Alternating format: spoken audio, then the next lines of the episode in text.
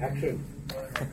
So we're here in uh, early September 2013, and the topic that's on everybody's minds, not just here but everywhere, is, is Syria. Will the U.S. bomb Syria? Should the U.S. bomb Syria? Why do some people think that the U.S. should? Why do other people think that the U.S. shouldn't? Uh, these are the kinds of questions that occupy us every day. This is a, a big national and global issue. Sometimes it's personal, personal issues, and these are the kinds of questions that social science tries to answer.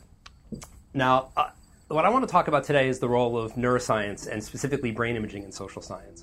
So far, neuroimaging has told us something between very little and nothing about these kinds of big questions.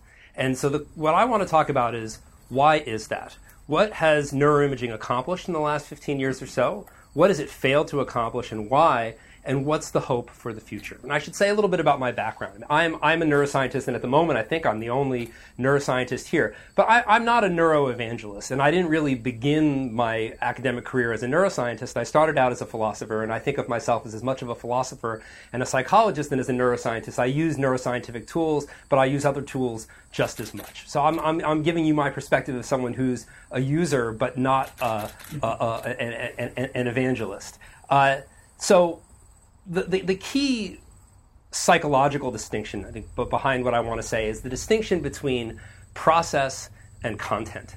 And what functional imaging has done very well is connect parts of the brain to different processes and have taught us some specific things about how certain systems process information in a general way. What neuroscience has not done very well, but is starting to, not so much when it in a way that connects very directly with big social scientific questions, but is starting to actually get at the content of thinking. And so I'm going to talk a little bit about where, where we are now, how we got here, and how I think Im- important developments in, in, in functional neuroimaging may finally deliver on the promise that a lot of us felt for, for, for neuroimaging when it was really getting rolling in, in, in, the late 90s. So when I started doing this in the late 90s, I was very excited. I, I thought, you know, this is opening the black box with everything that that metaphor in, entails. That, that the brain scanner would be something like the, like the microscope of cognition, that just as biologists ground some lenses and were able to see these little things swimming around in exquisite detail, that we'd finally see the little, the little critters swimming around in the brain, the little cognitive critters doing their things, and we would understand things on a fundamentally different level from the way we understand things. And I think there have been a lot of triumphs, but we haven't gotten there yet. We haven't gotten our mental microscope. And the question is why haven't we? What ha- do we have, and, and, and, and what's it going to take to, to get there? Will, will we ever get there? So uh, I'm going to start off telling you about uh, a brain imaging, study, brain imaging study that I did recently, and I'm focusing on this experiment uh, more as a matter of convenience. You can call it narcissism, uh, whatever you like, but it has certain features that I think illustrate where things are, um, but not necessarily where I think things are going. So this is an experiment done with uh, Amitai Shenhav, uh, and the, the experiment was looking at how people make moral decisions when there are outcomes with varying magnitude and probability involved. So a specific situation would be like this: you have you're you're a Coast Guard uh, uh, sailor, you're uh, you're on a rescue boat going to save one person from drowning, and you know that you could probably sa- you can definitely save that person, and then you get a radio signal that says in the opposite direction there's this boat that's capsized. There are five people there. You can save them, but 50% chance. Or we'd say there are not five people, there are 10 people, there are 20 people, there are 40 people. So you can, we varied in this experiment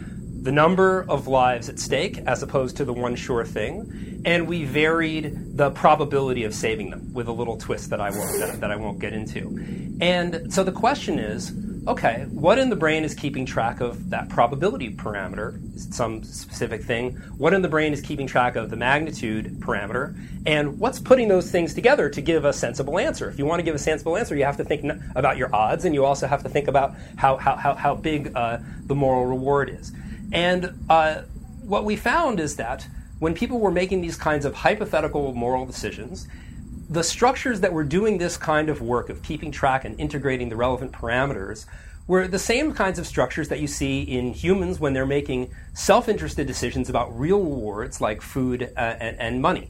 Uh, and, and you see homologs of this in other mammals like rats. So in our case, we found that people's sensitivity to the probability parameter was associated with the sensitivity of their anterior insula to the probability parameter. So how they behave, are do they care about probability and how much? That's going, you can look at their, their insula and make a guess about that. How much do they care about the size? Well, if you look in the ventral striatum, which is one of the brain regions that we heard about earlier in, in, in, in Fiery's talk, uh, that's sensitive to the magnitude. And then the ventromedial prefrontal cortex seems to be sensitive to the interaction. That is, putting these two things together. And this parallels very closely, as I said, what people found when they looked at self interested economic decision making. So, what does this tell us? Well, it says that there's this quite general process of assigning values to outcomes, and there are these general parameters that apply to a lot of different things. Saving lives versus getting more money for yourself or versus getting, getting more food for yourself. And we have these domain general systems that we use, and when we think about something like saving hypothetical lives, we rely on the same kind of circuitry that a person or even a rat might use when they're deciding, well, should I go this way and try to get the really good food, uh, or should I go this way and get the lesser, less good food that's, that, that, that's, that, that, that that's more, more certain. Now, from a neuroscientist perspective, this is not terribly surprising. Well, what else would it be? We've been studying this stuff in rats. Human brains look more or less like big rat brains, with some important caveats. Uh, from a moral perspective, as a philosopher and as a psychologist, you might have expected something different. Not long ago, it was, a lot, not a lot, but at least some people thought there was a dedicated system for making moral evaluations, a kind of moral organ or moral grammar. And uh, I think these kinds of results and others suggest that that's not tenable. Um, so, okay, we've identified a kind of process that's involved, and it seems to be a quite general process. Does this tell us anything interesting about moral decision making? Well, maybe a little. So, here's an interesting thing about moral decision making that many people have documented. People seem to value human lives and other moral goods with diminishing returns. So saving one person's life, that's really good. Two, three, that's a little bit better. By the time you get to the hundredth life, it's like, okay, you know, it's it's it's it's it's leveling off. Now, why would that be the case? In, in, in a sense, it's, it's very strange. Why is the hundredth life worth any less than the first or second or third life that you can save? Well, if you know that the system that we're using to attach values to these things is a system that evolved in mammals to attach values to things like food, then having this kind of diminishing returns built into the system actually makes a lot of sense in the sense that it's not surprising, not that it makes normative sense. And so perhaps we can explain something like why we just are, don't care if it's 100 lives that we can save or 1,000 lives we can save. It all just sounds like a lot. Uh, well, that makes sense. I'm morally full. My ventral striatum only goes up to here, right? And so understanding the kind of process can give you some insight into some of the quirks of, of the decision making process. Now, okay, so that's that's a hypothesis. There are other explanations for what might might be going on there, but at least if that hypothesis is right, it tells us something interesting about uh, the, the, the ways we make uh, judgments, including ones that may have, have have life and death consequences. So that's an experiment. W- what it didn't tell us is how this actual thinking works. So what we're doing is implicating the same kind of reward system, same system for representing the value of outcomes but somewhere in the brain, you understand that now you're talking about saving hypothetical lives. I'm imagining that I'm working for the Coast Guard and so on and so forth, as opposed to this button will give you a dollar with 50% probability. Somewhere, your brain obviously knows the difference between those two things. This comes back to the difference between process and content. So, what brain imaging has been good at, and what it's essentially figured out, is that there are a relatively small number of major cognitive networks in the brain. So you have brain networks that are involved in different kinds of perception, different kinds of motor actuation, in, in, in, in, in storing and retrieving long-term memories, in, as I described, attaching values to different outcomes under conditions of uncertainty and so on and so forth. Uh, and what we've kind of found when you sort of compare the A to the B, you see a little blob here, and you compare B to C, you see another little blob.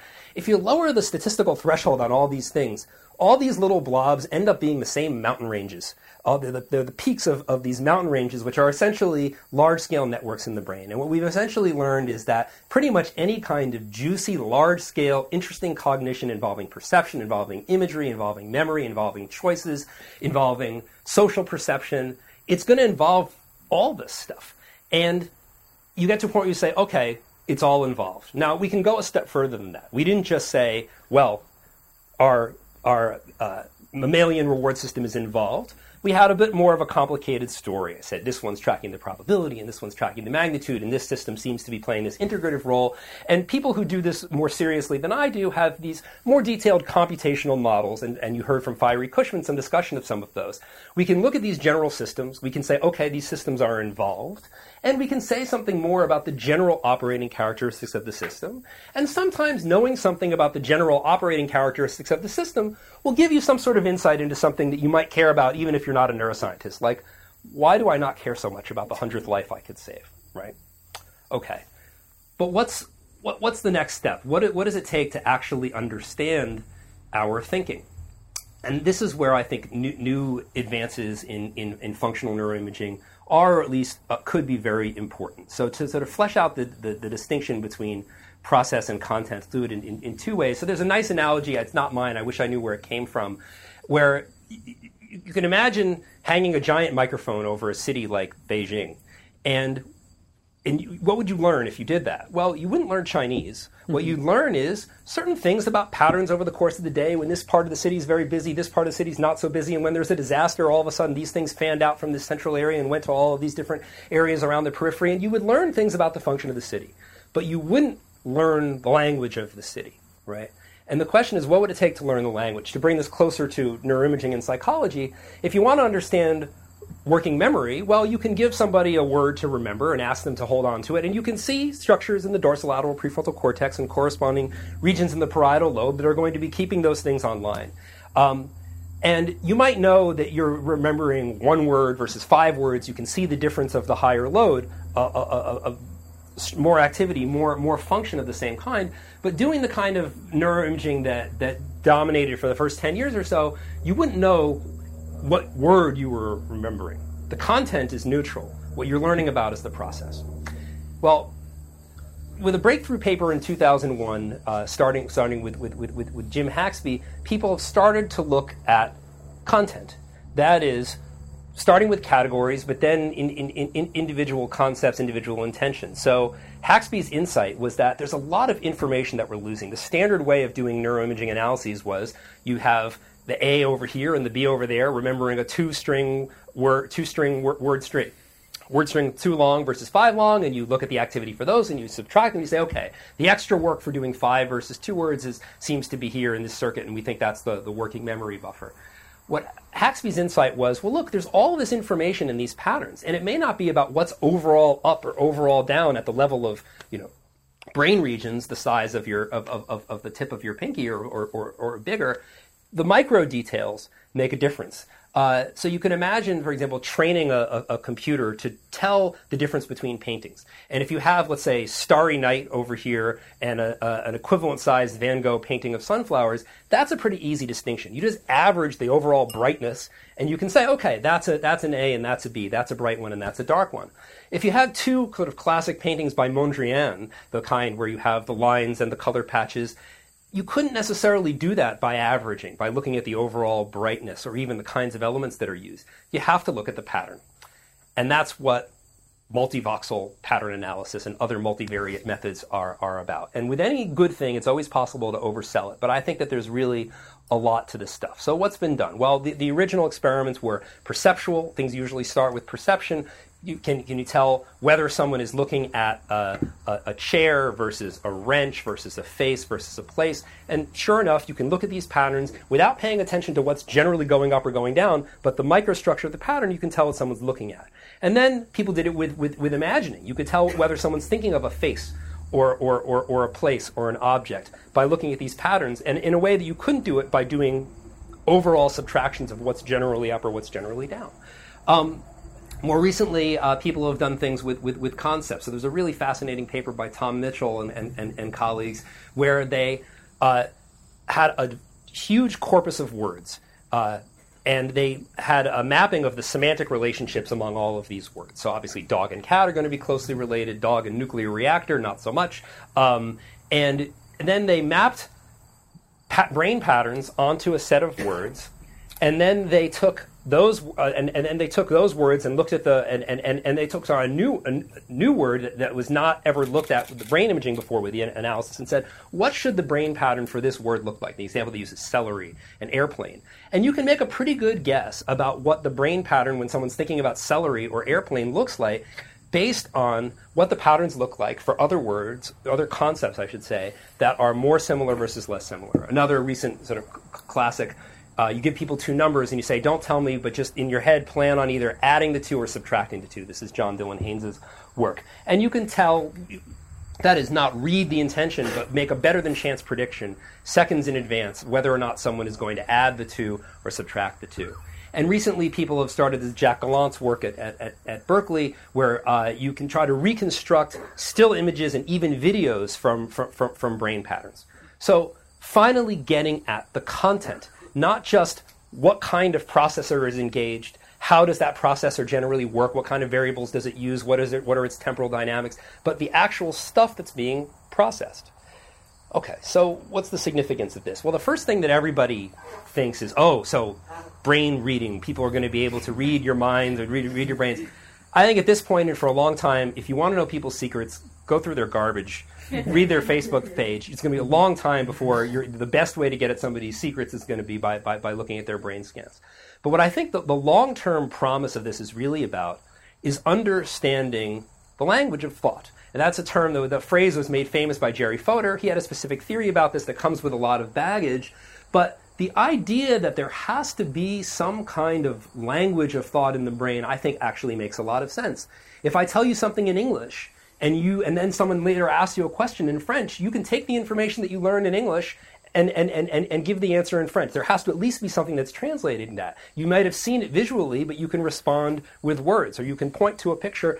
You can access it from memory. You can use it to guide actions with any part of your body. There seems to be this global informational access where the same piece of information can be used by almost any kind of system. Uh, sensory system, motor system, memory system, system for evaluating outcomes, there's got to be some general purpose format for representing the meanings of things. And what we've started with now are relatively small things, object like things like an intention, a concept, a perception, a visual image. What we don't yet have is, first of all, a detailed understanding of the structure of these representations for these specific things. And we don't yet understand how these things get put together, how thoughts get put together in the same way that we know language gets put together from words.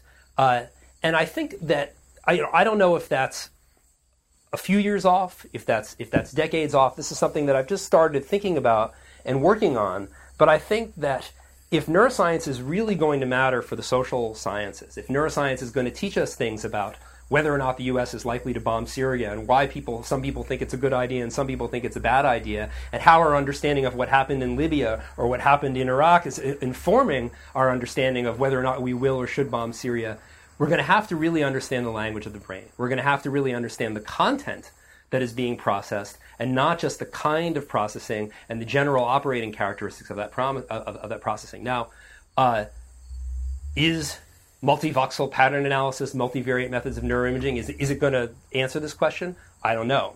What I do think is this is our current best hope. This is our current best way forward for actually speaking the language of the brain and finally getting the mental microscope, microscope that I was hoping we would have by now uh, in the late 90s when I first started doing this. Thank you.